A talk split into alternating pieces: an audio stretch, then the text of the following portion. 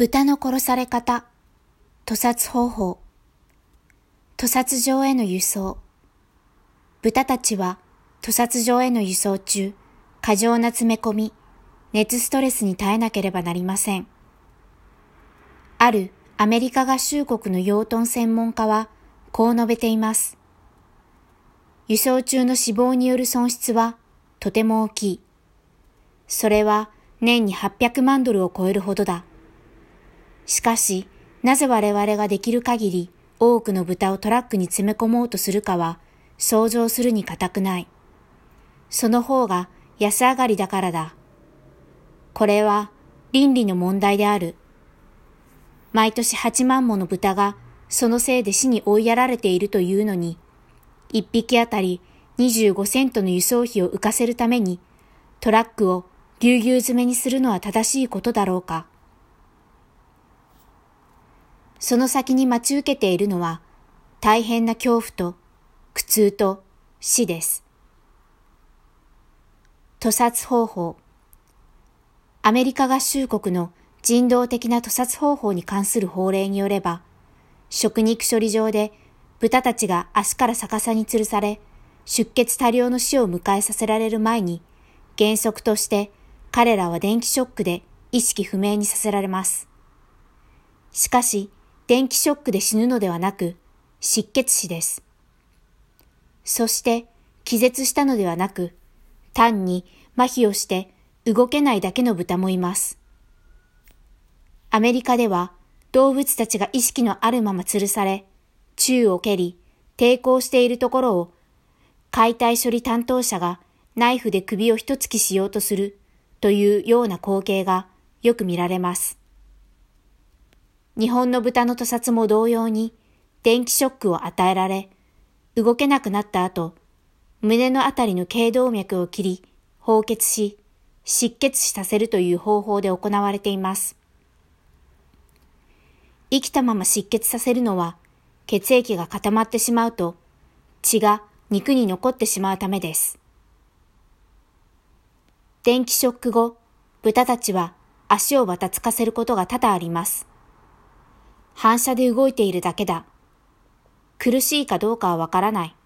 などという意見もありますが、口述するように電気ショックによる気絶はいつも成功するわけではありません。毎日大量の豚を殺し続ける中で、かつ個体差が大きい中で、一律の作業で完璧に失神させることなどは不可能なことなのです。電気ショックなどのスタニング、かっこ気絶処理が失敗するのは珍しいことではない。動物福祉が日本よりもはるかに進んでいる英国では、スタニングの失敗率は20%、ドイツでは12.5%であったといいます。ドイツ、オーストリア、スイス別の研究でも12%、かっこペン式21%、カッコトラップ式、31%、カッコ自動式、13%、カッコ CO2 であったことが分かっています。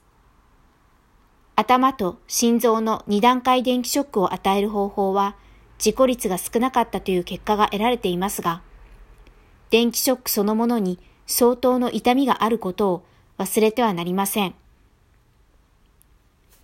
日本の畜産動物福祉は D レベル、ドイツ B レベル、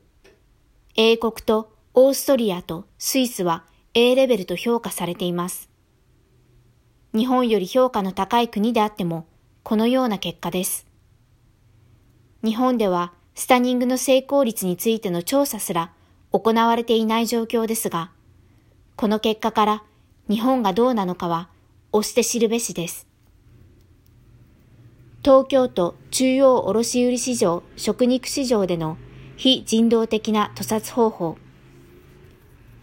品川にある東京都中央卸売市場食肉市場は二酸化炭素で意識を失わせるガススタニングという方法をとっていますが、この方法は非人道的です。海外でも二酸化炭素にアルゴンや窒素を混ぜて行うガススタニングが行われていますが、その残酷さから廃止すべきとし、より安楽なガススタニングを研究中であるとしています。二酸化炭素は豚にとても強く嫌悪感をもたらします。二酸化炭素を吸入すると、粘液膜の刺激により、急性呼吸困難が起こり、呼吸困難は過呼吸、息切れ、喘ぎ、窒息を引き起こします。殺される時の痛み。動物は人間の言葉で痛みを訴えることはできませんが、痛みが私たちのものよりも小さいということはありません。日本には肉質に関するものはあれど、屠殺時の痛みを研究した論文は見かけません。しかし、世界はそうではありません。少しでも痛みの少ない、失敗の少ない方法が何であるのか、失敗するのはなぜなのか、多くの研究が行われています。他者の痛みを測定することは簡単ではありません。無意識時であっても痛みを経験している可能性だってあるのです。いつか無意識下での痛みも立証され、さらに苦しみのない屠殺方法ができることになるかもしれません。定義上、無意識の患者は痛みを感じているとは言えないが、感じているかもしれないということを示すデータはある。マッキレン、1991 373から374ページ。どの職業でも同じですが、改善し、進化し続けることのみで、産業、企業は生き残ることができます。科学に基づいた議論を望みます。